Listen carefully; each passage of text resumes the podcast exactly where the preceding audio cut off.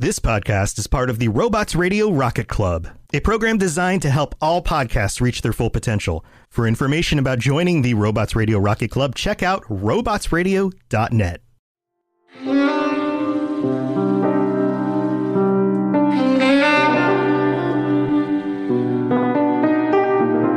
Hello, hello, and welcome back to another episode of Two Girls, One Ship, the podcast where we analyze, rate, and review all that the world of video game romances has to offer.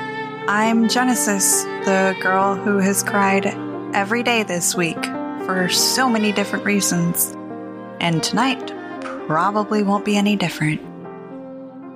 Man, I mean, I think I know some of the reasons. Hopefully good, some probably not good, but I'm Verada, taking it a completely different direction. And I have a question for the people who put together the Game Awards. Tell me who the certified freak was that chose the sex scene with the Emperor as the background video to play during the orchestra medley for Game of the Year in the Game Awards. Yeah, that apparently is the new extended trailer that is being released with the uh, new full collection or collector's edition of the game. Buy our game. Have sex with illithids. Yeah, I, I don't have any defense for it. I'm just saying that that's what it was. I I loved seeing it personally. I was like, yes, for all to see. Touch Yes. the tenties. yes. So, if you're new here, welcome to the beautiful chaos. But you should know that our podcast centers on character and romance analysis and doesn't shy away from exploring the fun of fucking. Or from the deep emotional connections built between two or more characters, or beasts, or tentacles, using specific in game dialogue. So if you want to stay spoiler free, then this is not the podcast for you. So here's your fucking spoiler alert. Thanks for the spoiler alert, N7. And just like with all of our previous episodes, we'll assume you have some background knowledge of the game and character in question, but we'll be providing context for those of you who may be unfamiliar.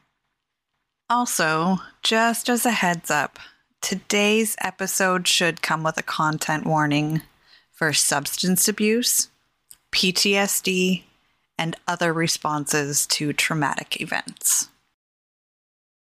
Yeah, it's one of the one of the dark ones, surprisingly. I guess you wouldn't know just by looking at him. But um isn't that true for so many things? Today, we're still in Thedas, and like we've said every week, we'll be here a while. Today we're talking about one of the most popular romance options in all of Skyhold. He's tall, he's blonde, he's hot, he's got a mighty sword with the skills to match. And he's also traumatized. Let's not pretend that doesn't immediately attract all you DIYers like myself. Some of us want to fix him, some of us want to give him the space to heal, and unlike most real men, he will let you. He wants to change. Ah, it's a beautiful thing.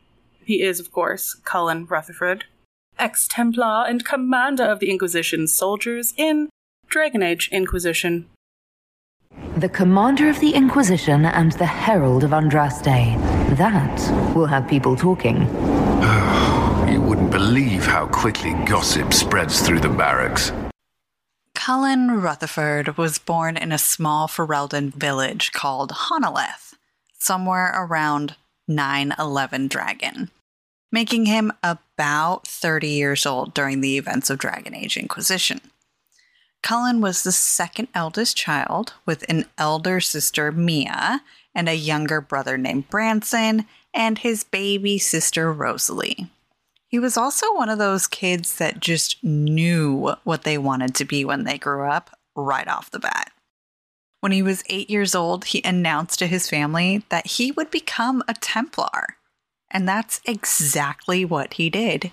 He just knew. He started visiting his local chantry and pestered the few Templars there to teach him anything they could. And well, they did. I think that's adorable. I'm just imagining little baby Cullen. I'm a Templar. Knowing that he wanted to help people is something integral to Cullen's character, his very essence. while the Templars at Honnleath, Honnleath?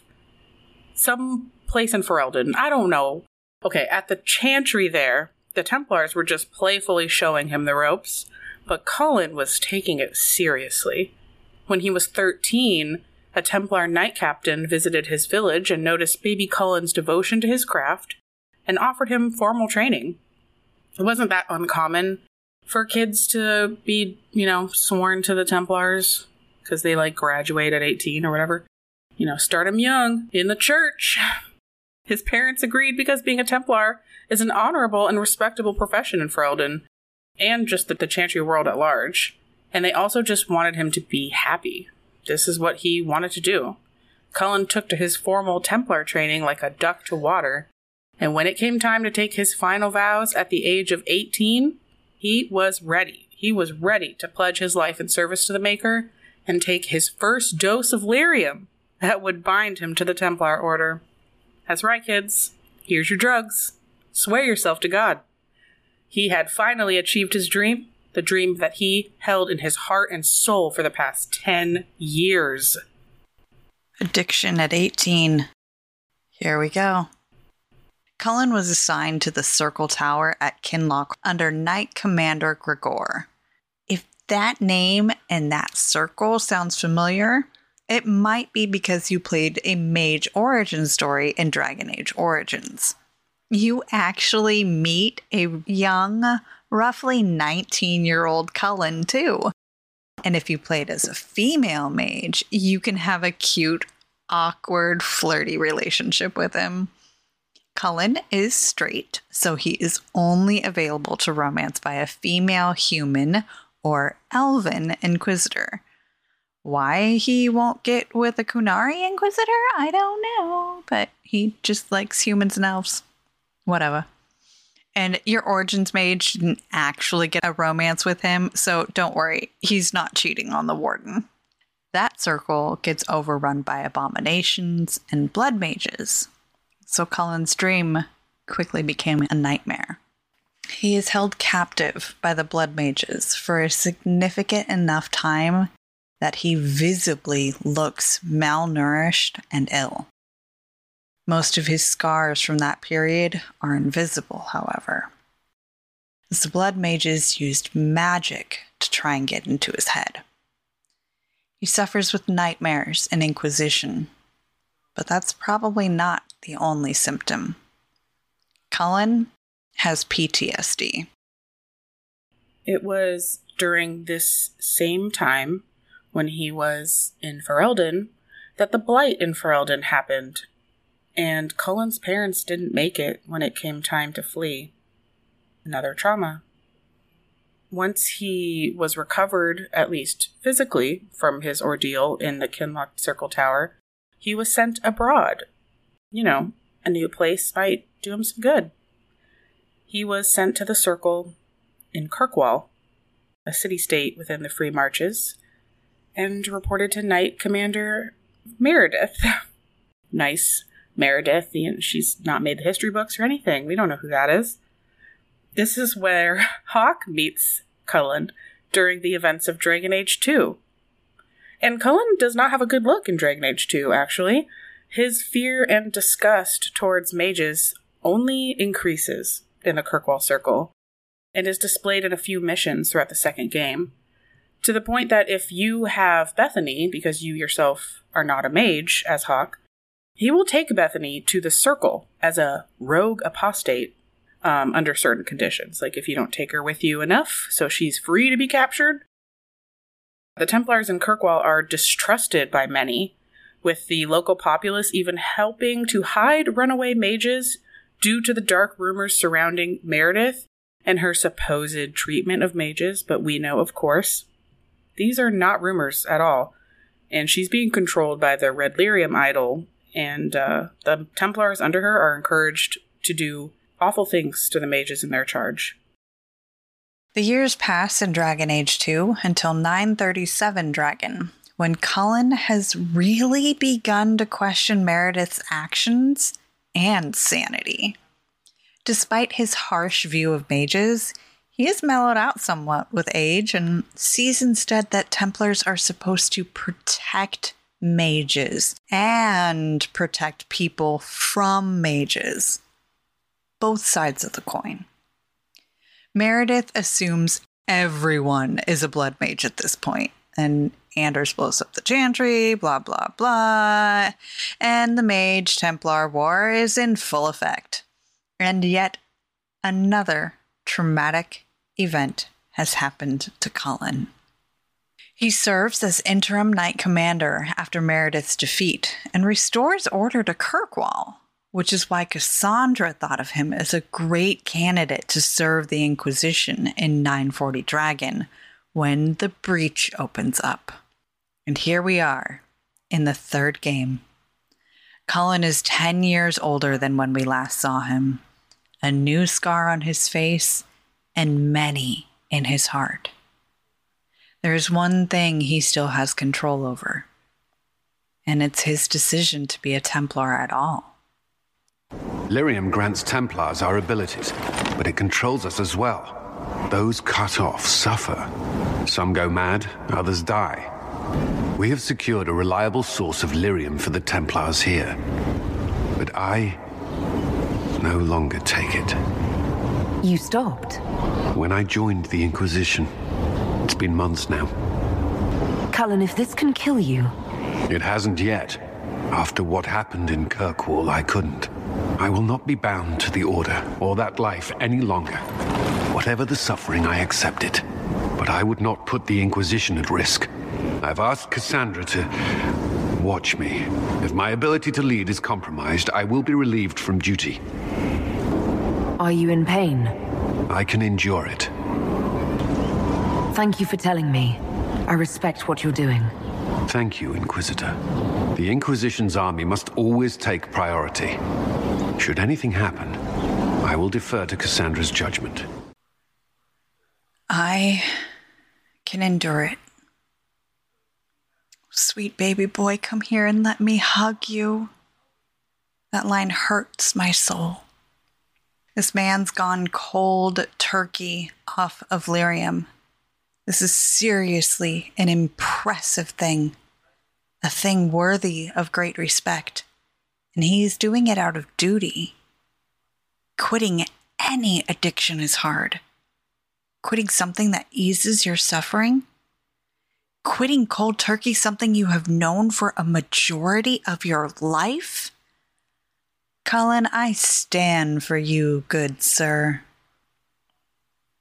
Now, during the first part of the game in Haven, Cullen will say that he has seen the suffering that magic can inflict and has distrusted mages because of it, treated them badly because of it, but is now ashamed of that behavior and is trying to unlearn those biases.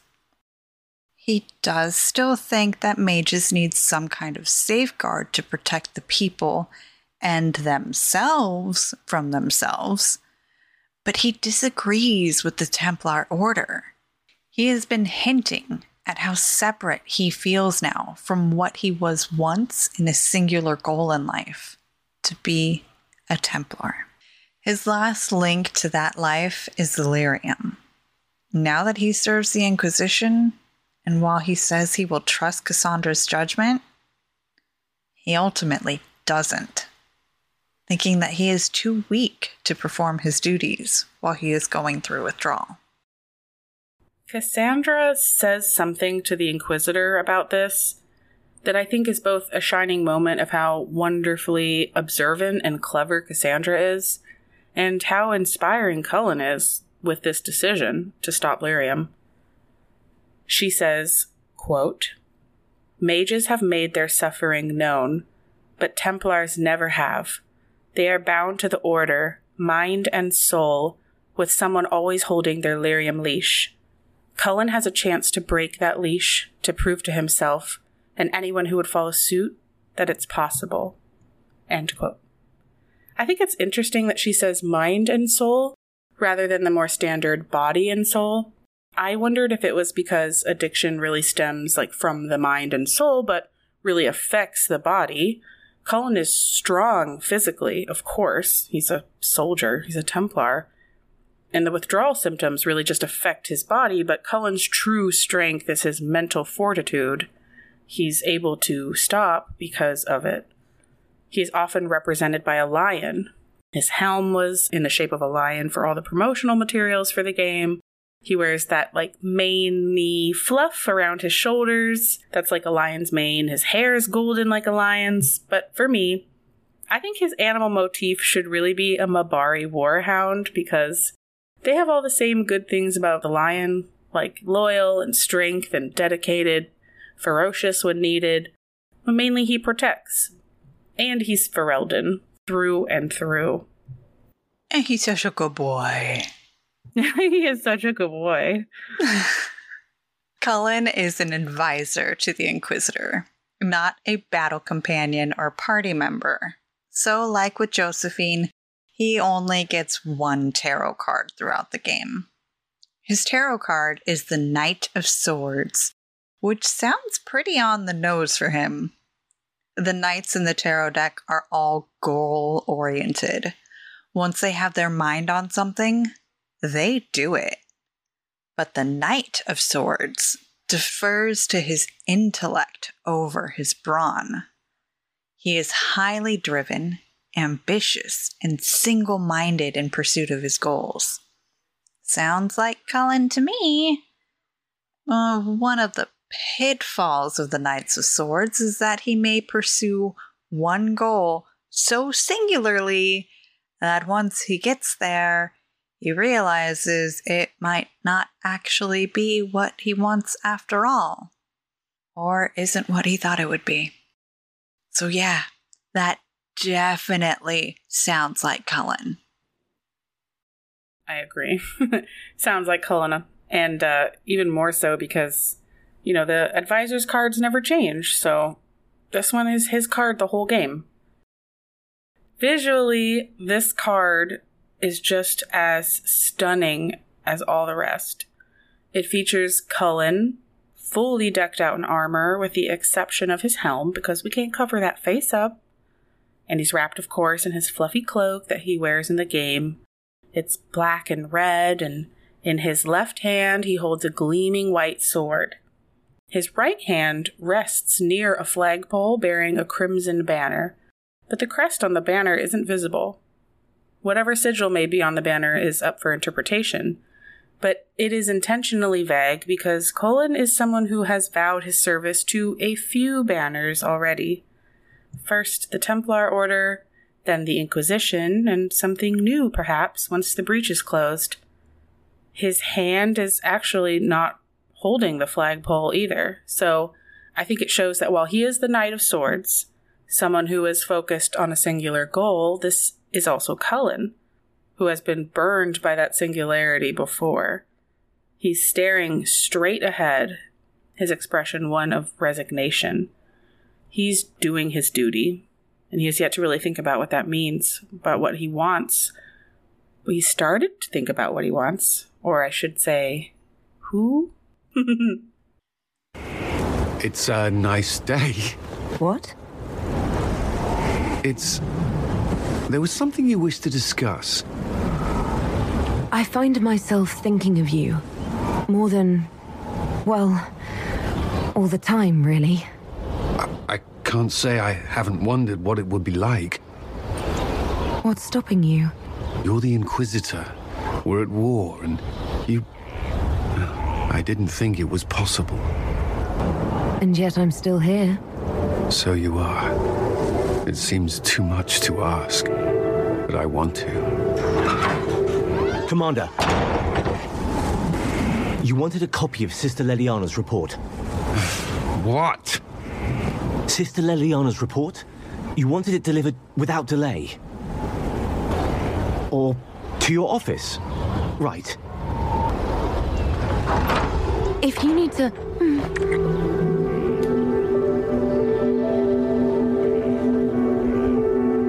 I'm sorry. That was, um, really nice. That was what I wanted. Oh. Good.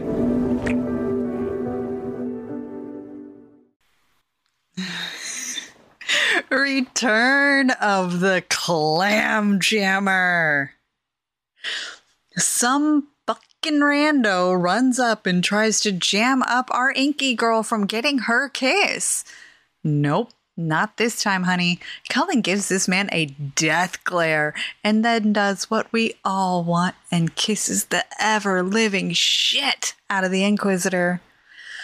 Yes, please, yes.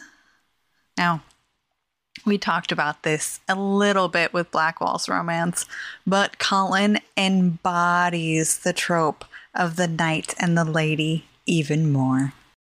Cullen is pretty much the Thedas equivalent of a knight for most countries. Although the Chevalier of Orlais are literally knights because Chevalier is knight in French. And there's a hint of the forbidden when romancing Cullen. He also calls you my lady, which is just perfect. Mm.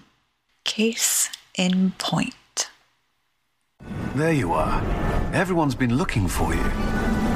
Things have calmed down for the moment. Are you all right? I'm just worn out. Tonight has been very long. For all of us. I'm glad it's over. I know it's foolish, but I was worried for you tonight. I may never have another chance like this, so I must ask. May I have this dance, my lady? Of course. I didn't know you could dance. For you, I'll try.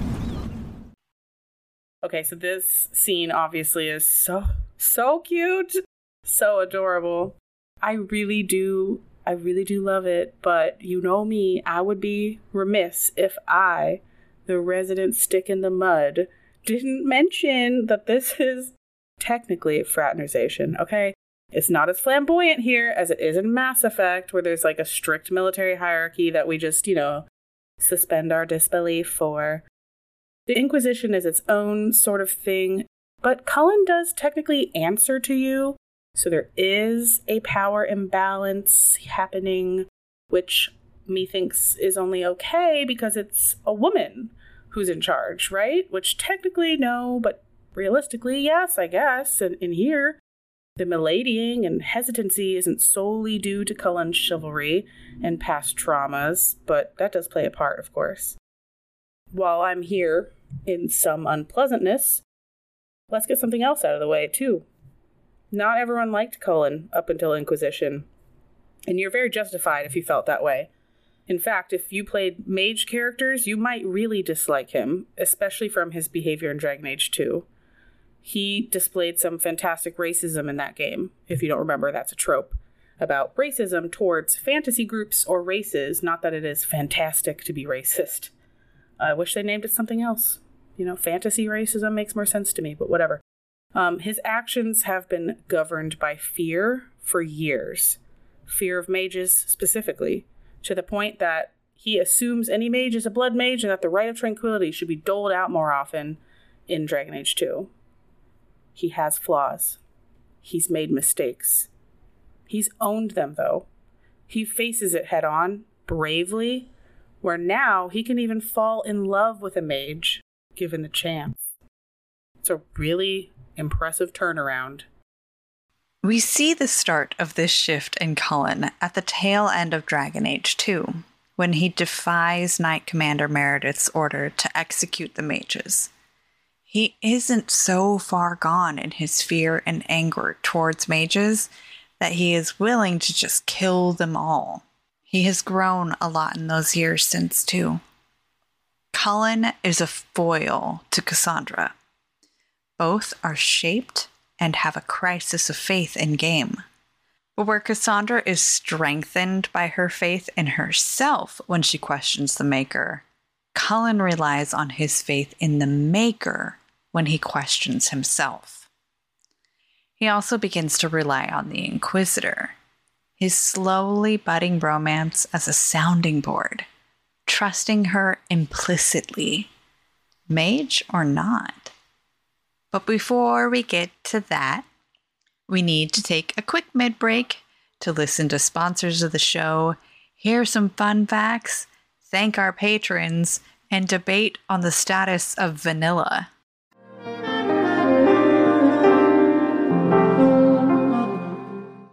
Mid break dance. What are we dancing to? Does Cullen get the Winter Palace waltz or does he get something funky?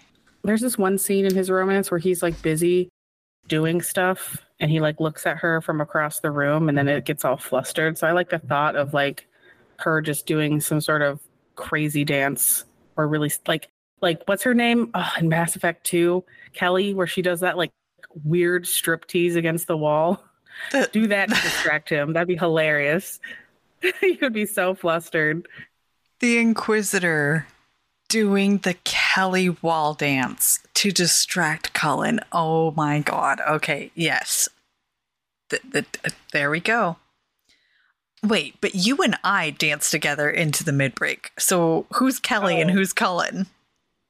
Um, I'll be Cullen because I can't dance, and also that would be my real reaction. Would be get flustered, and be like, I don't know what's happening. And I would be the one to dance on the wall. oh shit. Okay. All right. That's that's the next Gen and V drunken dance. It's not a table jack dance anymore because I've been there, done that. It'll be a Kelly Wall dance. Fun facts. All right. Cullen ate pickled eggs while he was suffering from lyrium withdrawals. Pickled eggs are commonly known folk remedy Ferelden's used for most ailments. And ew. Okay, I like pickled eggs. My grandma always had a giant ass jar of them growing up, and I think they taste delicious. So I'm apparently Ferelden. um, okay, this one's cute. One of the banters between Cullen and Josephine when you're at the war table includes Cullen musing that he should, quote, calibrate the trebuchets, to which Josephine replies, Again, how many times will you be doing that? Um, I guess the, the wiki says this is likely a reference to Garrus, but we know it's a reference to Garrus, okay? Who else is calibrating what? Yeah, it's Garrus. It's absolutely our boy. Cullen is mentioned a few times by the characters in the multiplayer mode of Inquisition. The alchemist observes that he smells like elderflower, and elderflower is folk medicine for pain. So maybe it's because of his withdrawal symptoms? I like how both the facts you had to read were folk medicine remedies from Ferelden. Right? okay, wait. Um, I need to curb the Yeah. giggling because this this this next fact is legitimately not fun. No. Okay, and if you've heard of it already, you're about to hear about it again. And if you haven't, you will be shooketh. Okay, you will be shooketh. The voice actor for Cullen, we're not going to spend that much time on this because you can Google. But the voice actor for Cullen, well, his name is actually Jonathan Reese, and he's known as Greg Ellis professionally. He's been in a shit ton of things. Very impressive resume, very disturbing past. He decided in 2020 to post a 40 minute video in character as Cullen complaining about him and quote his voice actor as in himself speaking in third person about himself being victimized by cancel culture. One of the quotes from it is quote mobbing is social murder and by definition people cannot survive their own murder. And he didn't either. He has been canceled. He will never work with bioware again because he like personally attacked people who worked at bioware like Mark Darrah. He's also you know i'm not i don't want like talk too much about it because he's real litigious but um if you want receipts there is literally a tumblr blog called greg ellis is shitty. And you can look it up and it has all the receipts. There's lots of things. So go look that up if you want to know. I don't think the video exists on his youtube anymore or that his youtube exists but you can probably find it if you were inclined to waste 40 minutes of your life Yeah, so it's not fun, but Cullen, we still love you, and we are going to continue talking about you for the rest of the night. But first, I need to take a few little moments here. So, I just learned earlier uh, this week that the new iOS 17 update affects your iTunes. if you use iTunes, make sure that you are still subscribed to the girls and to like all of your favorite podcasts. Because if you don't listen to an episode after two weeks, it unsubscribes you automatically from that podcast. So that can really dick over a lot of shows that put out only once a month, or maybe they're super topical, so you skip episodes pretty regularly. So make sure that you are still subscribed to all of your favorite shows. Okay. Now, Spotify. Spotify, you're wonderful. Actually, no, I kind of hate the new Spotify updates that they did, and it totally messed with the way that I make playlists. Because uh, now you can't add and subtract like songs from a playlist every day. I don't know. It's a me thing, and I'm aware of that. But we have 163 amazing people out there who have given us at least four stars. I would like some more. Give me all the five star ratings on Spotify, please. And of course, we shout out our lovely, lovely patrons Toasty and Apollo, Becky and Daddy Bat Night, Miss Theos and Muffiny Cake, Mackenzie and Win. Yay! We love you all so much. Truly, true love. True love. Love. True love. Thank you forever and always.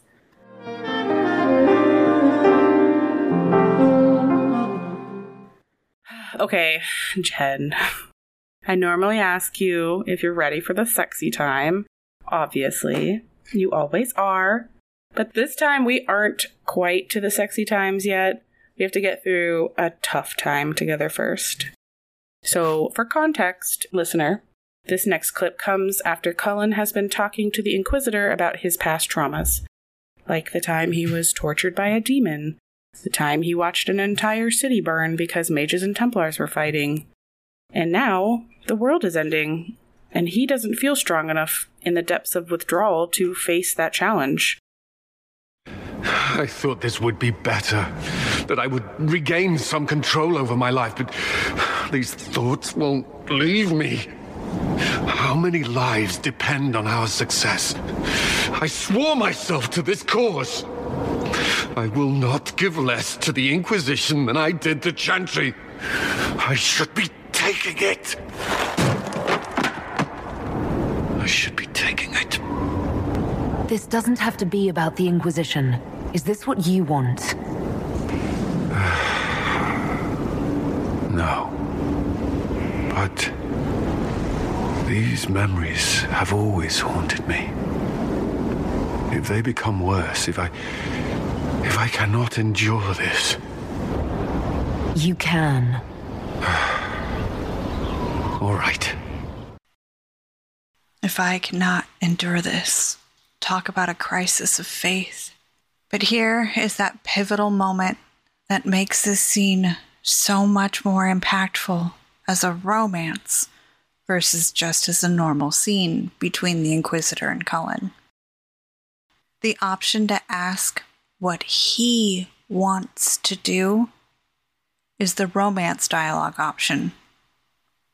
Otherwise, you can suggest or order him to continue taking it or stop taking it but it isn't framed as a decision that he is making for himself. You only get to let Cullen choose if you love him. This is what we mean when we talk about romances enriching games and the experience of playing them. This scene is exceptionally better knowing Cullen is doing this for himself rather than just simply following another order going through another ordeal of torture because someone told him to. Obviously, like me as a veteran, like I've known people like this with Cullen. It's not like necessarily drug addicted, but like people who have to find who they are on their own because what they've been has been just one piece of a puzzle for so long that you were kind of forced in, you know, like there's an element of brainwashing in boot camp, just as I'm sure there is in Templar training. So it feels a lot more personal, I guess, like being demilitarized and helping him through that as someone who I was never militarized, let's be honest. My military bearing was the absolute worst. but, you know, I know people like this. Narratively, you really must tell Cullen to stop taking lyrium for him to be his best self, too. We're not going to go down the particular arcs if you tell him to keep taking it because they are really shitty endings for Cullen. And we want a fairy tale ending. We actually could get that with Cullen, unlike some people in Inquisition. but before we get the and they lived happily ever after bit, we do have a different kind of happy ending. The romance culmination scene is what we usually call it, but in this romance, this is really just the sex scene. The romance culminates a bit later. I agree. This is just the sex scene breakdown. There's always something more, isn't there? Wishing we were somewhere else? I barely found time to get away before. This war won't last forever. When it started, I. Well, I hadn't considered much beyond our survival. But things are different now. What do you mean? I find myself wondering what will happen after. When this is over, I, I won't want to move on. Not from you. I, I, I don't know what you. That is, if you. Uh. Cullen, do you need to ask? I suppose not. I want.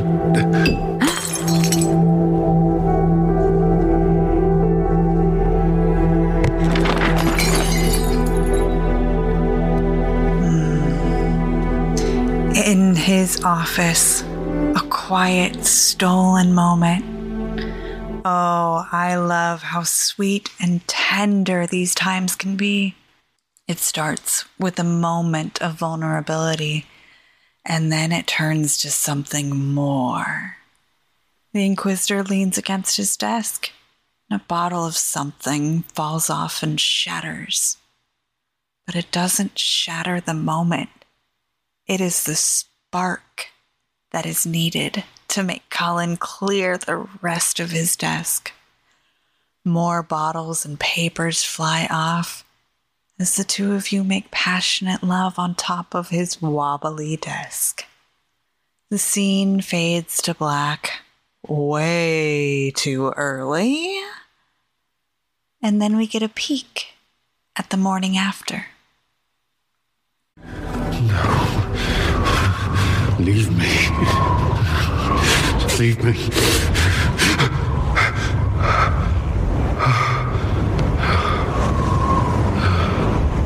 Bad dream. They always are. Without lyrium, they're worse. I didn't mean to worry you. You can let me worry about you a little. All right.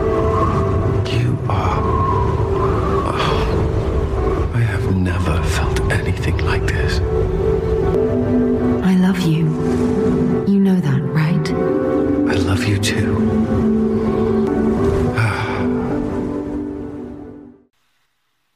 I'll talk about the first half of that clip in a second.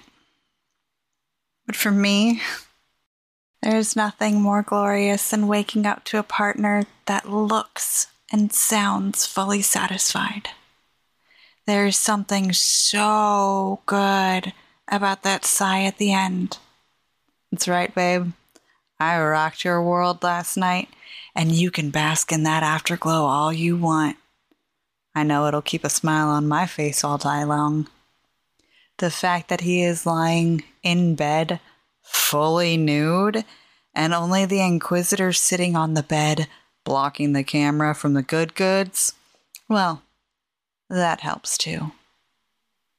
The first part of that clip, though, that part is real. PTSD nightmares, night terrors actions and words done while asleep that you would never do while awake, those are all real. Seeing Cullen like this, I say thank you to all of those involved. Seeing someone as strong and resilient as Cullen at his most vulnerable makes him more real and lets people be seen. Visually, he is fighting something off while saying, Leave me, leave me. We see his hands in the air. He is breathing heavy, and it hurts my heart. The Inquisitor places her hand on his stomach to try and wake him, and it takes a few moments. Whoever crafted this scene either has witnessed this in the real world or they did the right research. When Cullen first wakes up from the dream, there is a raw honesty to him. His eyes fly open to see which world is real. Am I back there? Were these last few years the dream? No. Thank the Maker. I'm with her. He shuts his eyes again and explains that the lyrium kept the worst of the dreams at bay. But now he has to deal with the full brunt of his trauma. And this man is more worried about her than he is himself. I'll say it again. Romance in games brings more depth to the characters we already care so much about. Cullen Rutherford, you deserve a happy ending to your story. He really does. The theme of the damage life can do and the trials of living with past trauma is a recurring theme in Dragon Age overall, but definitely this game. Each character is basically an ambassador to the plights of their represented race or group. Sera is an extreme version of what it's like to live as an elf in a human city. Solas is an extreme version of what it's like to live as an elf clinging to their past culture. Vivienne is a mage who has decided to not only participate in the game the Chantry has forced all mages to play, but master it. Iron Bull is a Qunari who also isn't, one who illustrates the constant push pull of abiding the Qun and also living inclusively and openly. Dorian is a Tevinter noble who also shirks those chains and that life. We don't get to see how these people really live normally, but we can listen to our companions and see what they have lived through to gain insight into what their lives are like. We haven't really had a chance in Dragon Age to view Templars through the sympathetic lens before Cullen in Inquisition. Even in Dragon Age 2, he was mostly your typical Templar even if you picked that subclass as a fighter, you didn't get to live in a circle and witness what being a Templar is like the same way that mage players got to in that origin story. Cullen is showing the human face behind the Templar shield, the flawed yet worthy person who may not be just blindly following orders and joyfully hating mages.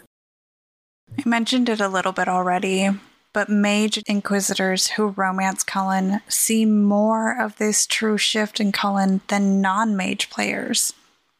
After he's been encouraged to stop taking lyrium, Cullen will tell her this The way that I saw mages, I'm not sure I would have cared about you. And the thought of that sickens me. Cullen has finally evolved into a person with true empathy. He has done the work and is still doing the work to earn forgiveness. From himself, mainly, because a mage romancing him has probably already forgiven him. He is still loyal and devoted, but no longer obligated. Duty means that which is owed or due. He wasn't born owing the Chantry his life simply because he had a desire to protect people.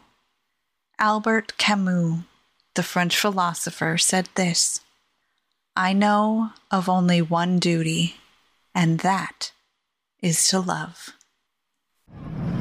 Marry me. What? I mean, will you. I, uh, I had a plan, and There wasn't a dog, but you were. Uh, it doesn't matter. I've thought of little else, and I don't need a plan. Only to know if you would. I would. Cullen, I will. You will.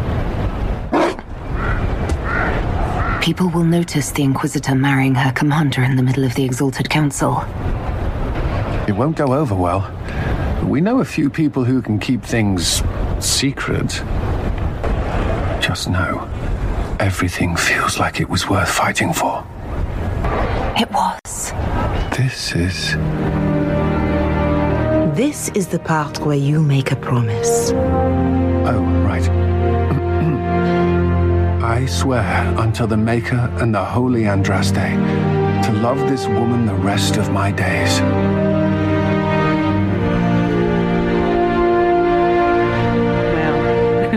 Well, well, isn't this just grand? You get to marry him and get a dog. I'm not bitter at all. Romance Solas. I got everything I wanted, right? oh, I should have romanced Cullen. This is one vow that he will never break, a duty he is happy to uphold. This is what I meant when I said happily ever after. This, of course, happens in the Trespasser DLC. And at the end, whether the Inquisition is disbanded or not, but only if he is no longer on Lyrium, Cullen and his new wife live together and continue doing, quote, good works on their own terms, end quote. If he wasn't romanced but was encouraged to stop taking lyrium, he opens up a sanctuary slash rehab for other Templars to stop taking lyrium and live in peace, if they so choose. This is an ending that really feels earned, given his journey through all three games. He started out a young, innocent, and naive Templar, wanting to do good, believing in doing good, and was horribly wounded.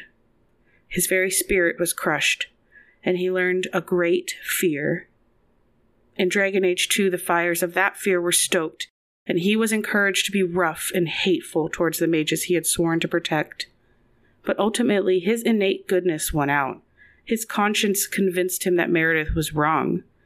And in Inquisition, he is penitent. He is guilt ridden. Yet he still has hope for himself.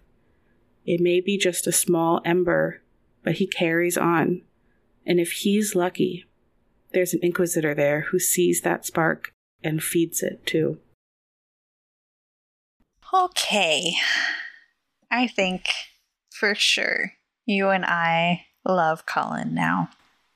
There are two girls out there, two other girls out there who love him even more than we do.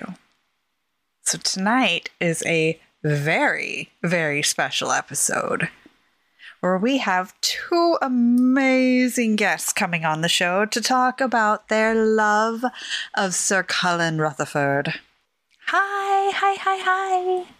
Hello. Can you hear oh me? Oh my gosh, this is being recorded. I had no idea. yeah, sure, sure you didn't. All right, you two Cullenmancers, introduce yourselves for the listeners. Um, I'm Yuri, Yuricat in the chat. Uh, I'm Win, Win FTN. Um, I overdid it a little bit. I started this bottle at the beginning of the episode. So. Okay, you apparently can't come on the show without being drunk. Do you remember how much you had for Caden? Holy fuck.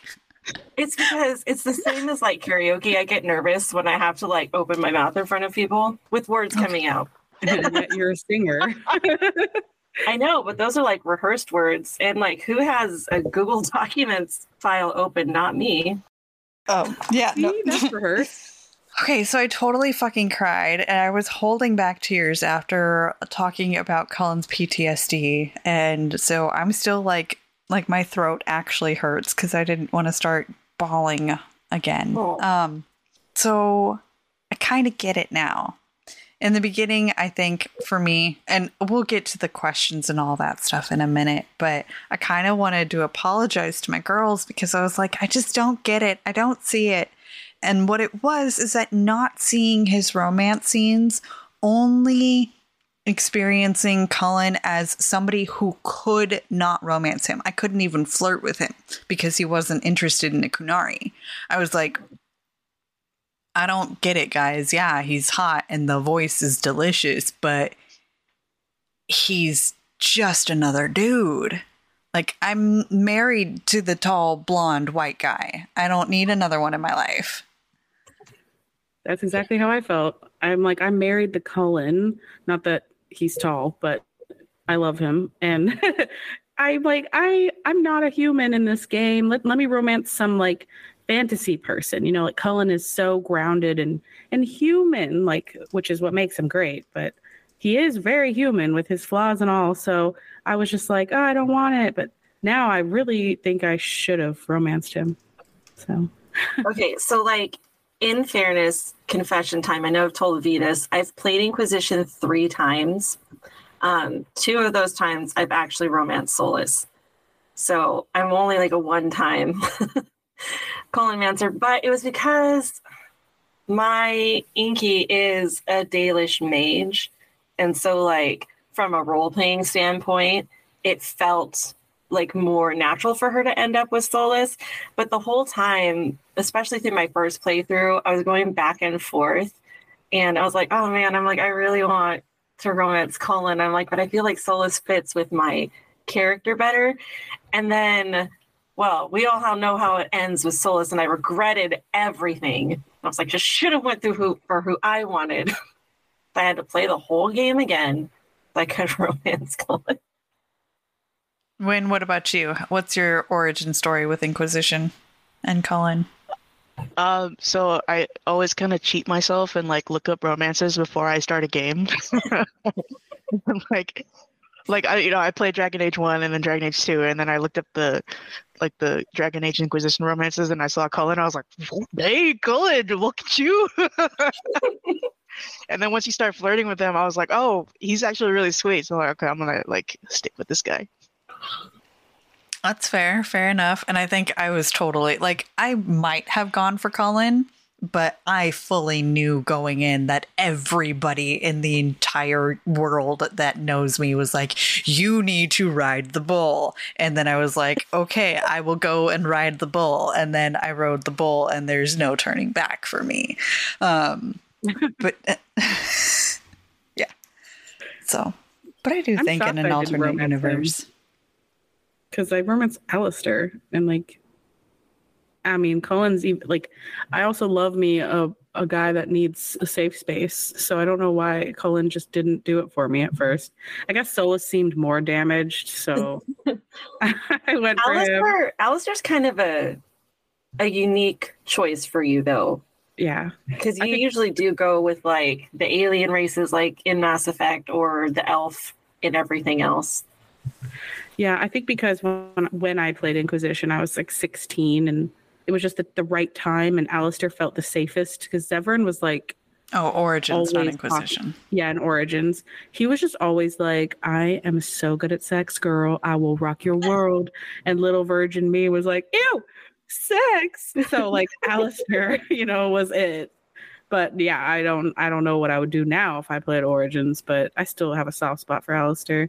And I really I don't know, like I never even remembered that Cullen was because I never played Mage Origin and I didn't I mean I only played Dragon Age 2 once.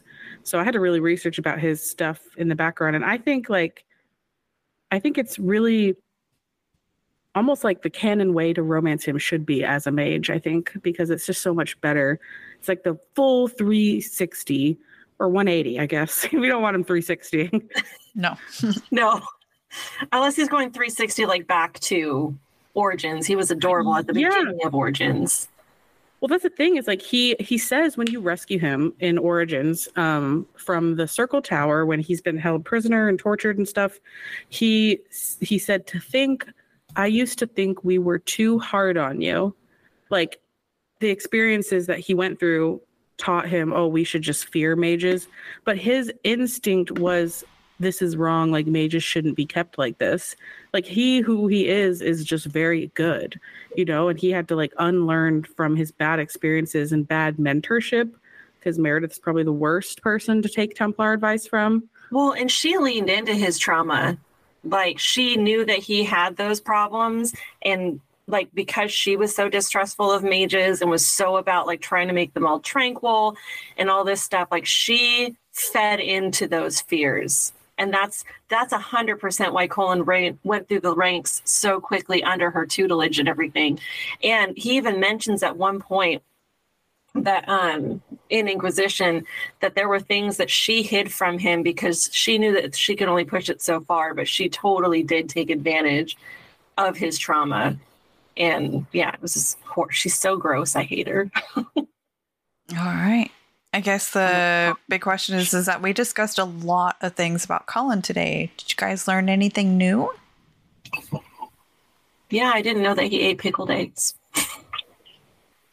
when?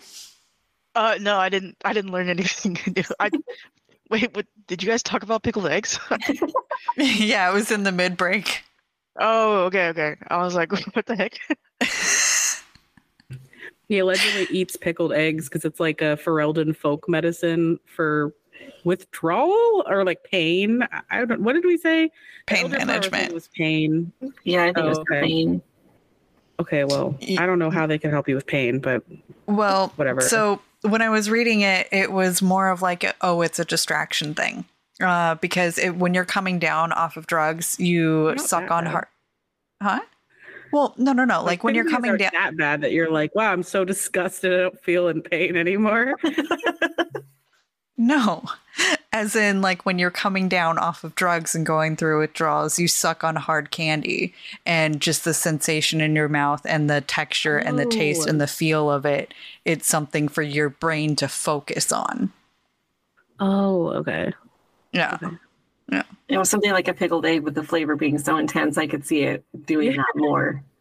I just imagine him having this giant jar of pickled eggs and reaching in and constantly he's, eating. He's all like fucking Gaston. yeah. Cullen is a Gaston. Except for, well, I mean, physically, I, um, no. I was like, wait, take that back. No, Gaston yeah, no, I take it back. I completely take it back.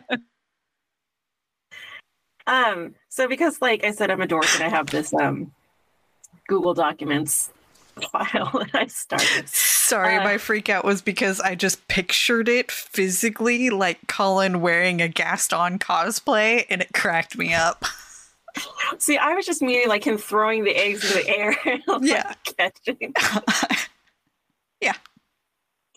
But um, there is a really amazing quote from Blackwall about Cullen at one point when you're talking to him, and he, you guys were talking about like the counts, the council, and everything, and uh, your counselors. And he says he's got the look of a man who has been through too much. He's seen the best and worst of humanity, and I think he still tr- struggles with where that leaves him. And I feel like it's the best freaking description of anybody or like that anybody makes of Cullen except for maybe Sera with her Coley Woolly comments after you start romancing him. But I mean, if anybody could relate to Cullen, it would be Blackwall or Samson. Is basically the mirror of what Cullen could have become. Samson for sure. Um, I'm still mad at Blackwall for lying about being Grey Warden. Yeah. So. But if anybody knows about going through some shit and like feeling regret over choices that he made. Like it's it's Blackwall or That's Thom true. Rainier. Yeah, as it were. I think I think the biggest guilt that usually is shown in Dragon Age anyway, but is like not only the choices they made or the things they did, but the things they didn't do. You know, like Blackwall's like, oh, I wish I didn't lie about my entire life. or, you know, like, but also I wish I had gone with my men. Like he didn't, he ran away. So, and then Cullen is just, I think, feels like he has to pay for all of the bad things he did because he was there in Kirkwall for a long time. Him being in Inquisition is like the first time he goes back to Ferelden since he was at the Kinloch Tower, Circle Tower, and that was 10 years ago, you know, like that was during the Blight in 930 Dragon. So he that's I think another key part about Meredith's manipulation of him with his age is like when he showed up there, he was 19 or 20. He was so young and now he's roughly 30. Yeah. And it's just sad like what he's gone through as such a young person, which is why I think his story kind of mirrors a lot of military people's experience because the same thing. They get sent somewhere to do bad things when they are babies still. Right. And they come back and have to deal with it all on their own, basically. Or you get somebody like Meredith who takes advantage of it. I was going to say, you guys uh, actually skipped that date that he takes the Inquisitor on uh, back to Ferelden. And he talks about how he hadn't been there for 10 years. And he talks about the coin that his brother gave him and how he wasn't supposed to keep it, The but he did lucky- anyway. Yeah. All right. You have the freaking coin. I have it. Yeah, it's Cullen's coin. Wow. Mm. Like I, Win, I do you love have Cullen. do you have Cullen's coin win? No, I don't have any merch. You only hold him in your heart. I, well, I will say my I'm husband fan. drew the line when I tried to uh, make Cullen like a permanent uh, bed fixture, like to snuggle with at night. He's all, no, no, no, no. So Garrus is allowed, but not Cullen. Garrus is allowed for decoration during the day, but he has to be taken off at night. When did you uh the the lucky coin scene?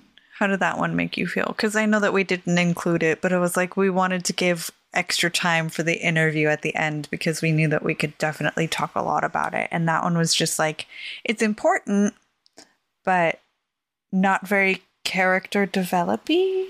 I don't know. Yeah, I think it was more just like revealing like a little bit about his background um, and life before being a Templar, which is very sweet.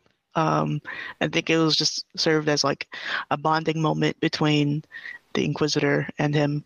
But it was nice. It was very cute. You could like I, I like went through all the iterations, like reloading and like uh, seeing which one played out the best. And I think I like the the humorous route the the best because he'd be like a little like you could rib him rib him a little bit. Oh, I like that. Um Yeah. Being the it's not burn, um, but the roasting couple. I could see Mm-hmm. eventually Cullen getting to the point where he could be a good partner in that, but he'd really have to trust you first in order I think to just it like opens him up more because he's usually just so serious and and doesn't laugh. So I think it's just a nice way to get him to open up. Humor is easy for that, you know, it feels safe. So I think that's I think that's nice they included that option. I mean, what was that guy's name at the beginning from the Chantry? Was it Roderick? Mhm. Yeah, I mean, he gets some pretty good sick burns in our Roderick, so I think I think he could be good at being like the roasting couple. Do we ever Yeah. hear Cullen laugh? all the Yeah. time. Oh, okay. Yeah, he does. He he oh he's got a little sexy giggle that goes on during the romance scene. So that's Oh. that I, I wouldn't say that's like laughing, but you hear it a, a laugh. Um Okay. also the just the halibut brought up the um scene towards the end of the game before your final fight with Corypheus where you come uh, to him praying and like how that scene is just such a good romantic scene because it doesn't have any flirting physical affection or sex but it's so intimate that scene. Like they're holding each other's hands like looking in each other's eyes talking openly about how scared they are to lose one another to lose the whole thing to, to lose to Corypheus, you know? I when i saw that scene i was like i'm i'm a changed woman. Like i need to romance him. This is beautiful. Like because that's another thing like we talked a little bit about that with cassandra with the religious aspect because there's not very many devout religious characters in dragon age that are your companions and that are not also horrible and insufferable because uh, a lot of the chantry people are just dickwads. And and cassandra and cullen are both like the worst parts of the Chantry for a lot of people, you know, especially Cullen as a Templar. So, I mean, I just thought it was really nice to see him using his faith the way that it's intended to be used, which is to strengthen yourself over anything. It's not for others, it's for you, it's personal. Well, and I was actually going to bring that scene up too because I love that if you let him give you the lucky coin, you can actually reference it again at that point. And I thought it was so cute that that was something that happened so early on to be brought back at that point. That's just good writing when, you know, something has like kind of a theme and it wasn't just a one off like situation because when he says that he's worried about her, you have like the little star icon that appears as like a special thing that you can say. And she says something like, Oh, but you don't have to worry because I have luck on my side, remember? Mm-hmm. And he even tells her, He's like, That is not as comforting as I had hoped it would be. and I was like, Oh, he's so cute. Wayne, what's the number one reason that you love this man? Oh gosh. Um I think that he's um, very sweet and becomes very vulnerable with you and, and sharing his um, struggles and you you as the inquisitor supporting him through that and hopefully telling him to stop taking lyrium or not not to take lyrium again you know um yeah. yeah that's that's a things like that is very tough to go through in real life so like you know, it's it was I think it was represented pretty well in the game. I agree. The addiction part of it is definitely done very well. And then the PTSD flashbacks are done amazingly. His, you know, normally when we see, and especially for male characters, when we see them get angry and physically lashing out, most of the time it's like swinging a sword or throwing things or some form or like a mage will like throw a fireball at something and just be angry and mad. Cullen's destructive behavior almost feels very internalized. Like the bookshelves that he has set up in his office are what gets the damage he is holding on to it and then he, you know, bangs it with his hand in the anger and frustration and pain of it all. And not once did I ever feel like, even if that anger were to turn somewhere else, he would never turn it towards the Inquisitor. He would never be angry and violent towards her. So I, I, I would agree with that. Even though he did almost hit her when he threw whatever he threw at the door, when he didn't realize she was coming in. Yeah. Oh, his box of lyrium. Yeah. Yeah. How he oh, was yeah, looking. Yeah. I just remember oh. was, shattering against the like door yeah, frame as she opened the door. I, I have to say, I think Cullen. Well, okay, sorry. So Cullen's like overall story arc between the three games super satisfying, super complete, and it's impressive because he was written by three different people each game, and all three were women, which I think it really shows because that's we write what we know what we want. like ha- that's why half the more than half romance novels are women, and you read about that. A lot of them usually involve some kind of vulnerability like this. I think his is done extremely well.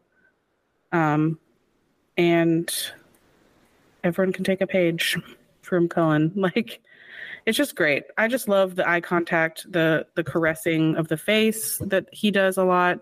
He's so gentle and sweet and good, and we could go all night saying that. I think. Yeah. Great. Um, and I do think it's interesting that he's one of only two characters that I could think of for sure, and a a third one sort of that actually appears canonically in all three games regardless of the choices that you make um, i know that you can get cameos from everybody if you play it in a certain way but i know samson you'll run into him in all three games regardless of how you do things um, cullen you will as well Leliana, I think, falls into that because she Mhm. has the flashbacks. But if you're like someone who I'm related to, you can totally miss her in Lothering entirely, and she drowns, and you don't ever see her. Yeah. oh, sister. Yeah. I love that she's in the chat. What? What?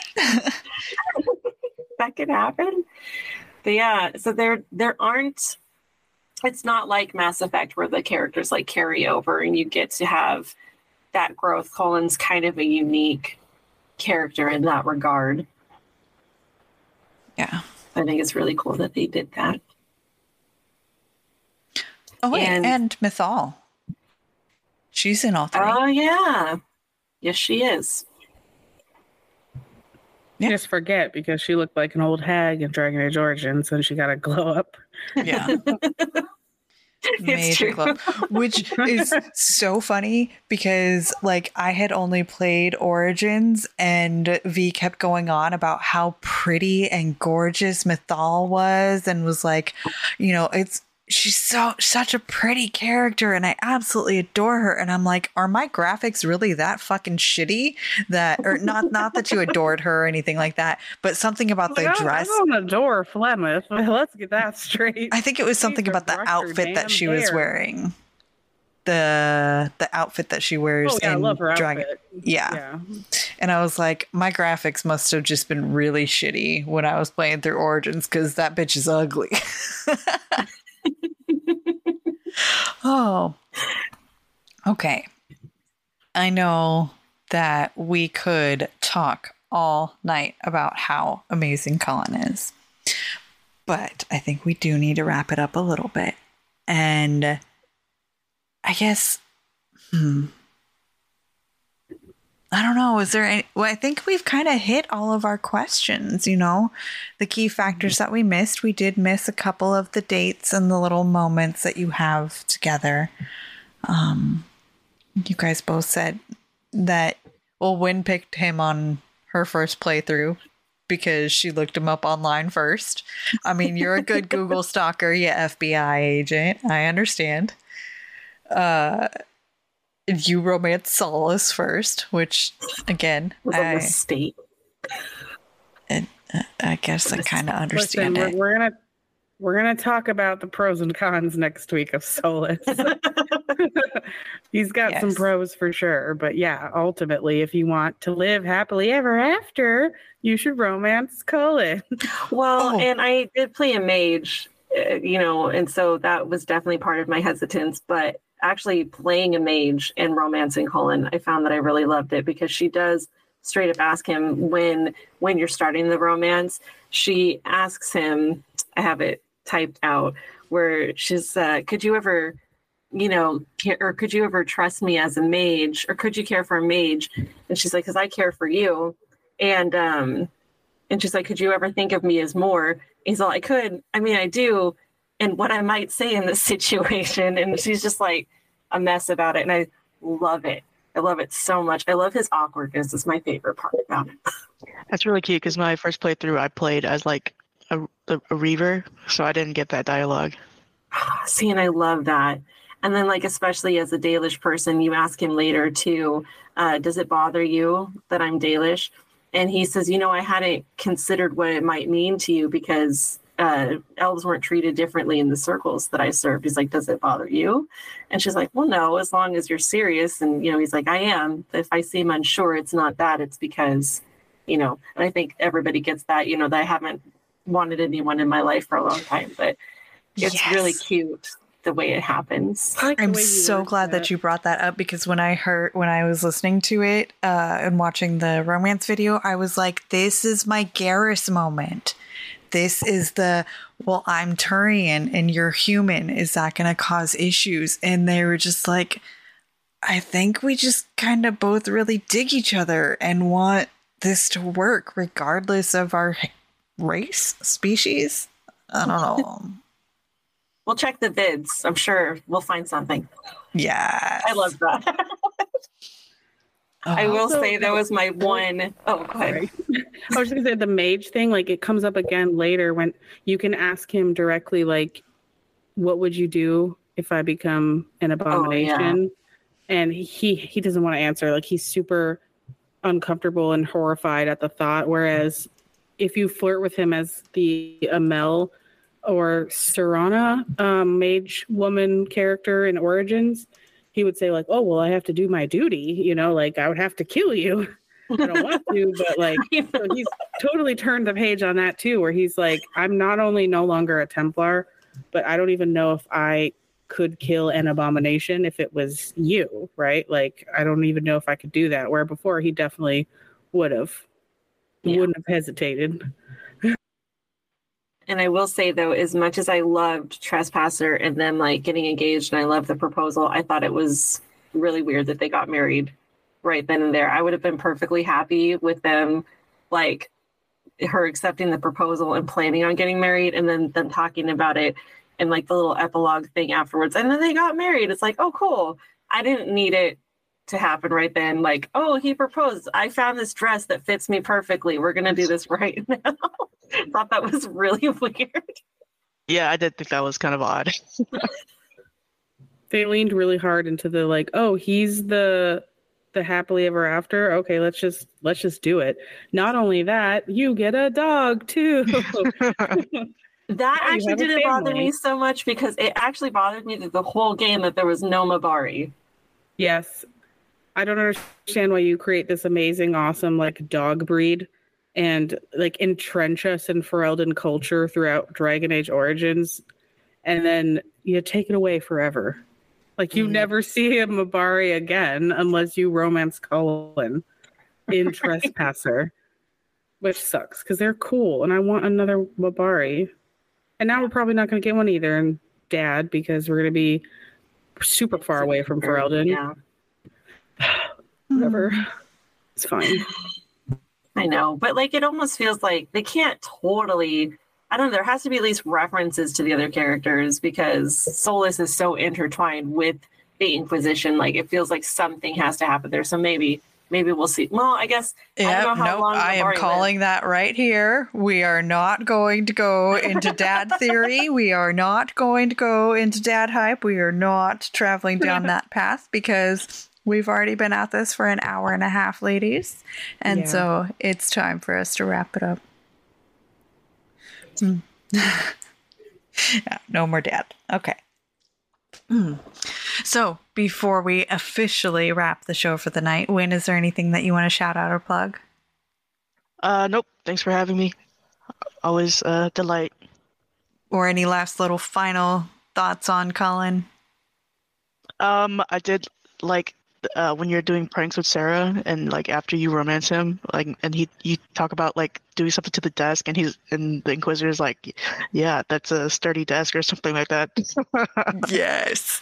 Uh, that's why uh, I made reference to the wobbly desk because that's what Yeah. you and Sera do is you make it wobbly. Oh, it's adorable. I love that. Thank you.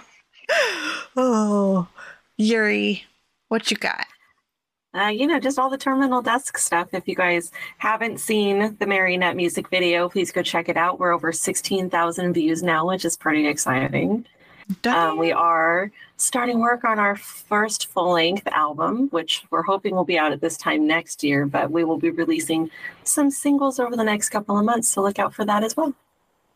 If you have not heard Yuri singing the Beatles, you have not lived. And if you haven't heard Win singing, oh God, what's that Jay Z song in Linkin Park? Which one? what I've done? yes, what I've done. Wait, wait, no, no, it's uh, oh my god, uh, no, no, no, it's like the Encore, Mashup. encore, encore. Yeah, yeah, yeah. yeah. encore. Yeah. That's my favorite Winifred song is encore. Okay, we need karaoke to happen again soon. Yeah. We have it actually- rented on the 31st. That's right. We do. Oh, oh okay, shit, I forgot. I'm excited. Yeah. I always forget things I'm excited about too. And then you get to get re excited about them all over again. Yes, it's Yay! like finding a twenty dollar bill in your pocket or something. You're like, hey, that's happened to me one time, and that was a good day. Or like me, that remembering that I get to play Gale's Origin now. All right. If you like what you are hearing, please be sure to leave a review on iTunes after double checking that you are still following and subscribed to all of your favorite podcasts. And on Spotify, thank you so much. You can now find me on the Cyberpunk Lorecast with my co host Toasty, where we explore the foundations of the past, the state of Night City today, and the news of the future for all things cyberpunk. Also, check out Scyther Audio's newest fan made production, The Avengers, the audio drama, where you can hear me and quite a few of our friends. You can also reach out to me in our Two Girls One Ship channel on the Robots Radio Discord and come give us a follow on all the social medias and on patreon.com slash two girls one ship.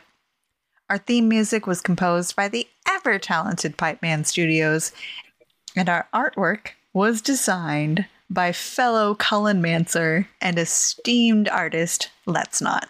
Links are in the description. I feel like everyone's a Cullenmancer but me. I'm on the Robots Radio Discord as well, and in our own Two Girls One Ship Discord server where we nerd out on all our favorite CGI significant others. Be sure to check out our live streams on Twitch on Fridays at 10:30 p.m. Eastern Time, 7:30 p.m. Pacific Time.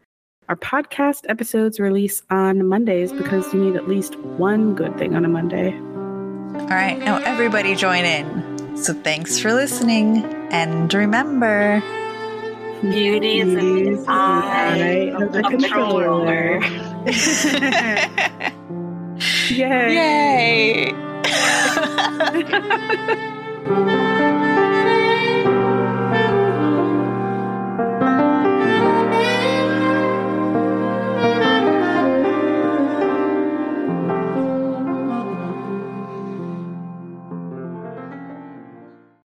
you love Dragon Age? Have you always wanted to learn more about its vast world and detailed lore? Are you still attached to your hero of Ferelden, even a decade after Dragon Age Origins came out? Or maybe you're a newer fan, still discovering a new tidbit or quest every day. Well, either way, the Dragon Age Lorecast is the podcast for you. I'm Austin, also known as Teacup, And I'm Shelby, also known as She Cup. and come and join us as we embark on a journey to explore and discover all things Dragon Age. We'll discuss all kinds of topics, from Lyrium to the Chantry and the great mysteries of the old gods, and even more that even you BioWare superfans might not know about. So come and listen on Spotify, Apple, Stitcher, or wherever you get your podcast. And always remember Swooping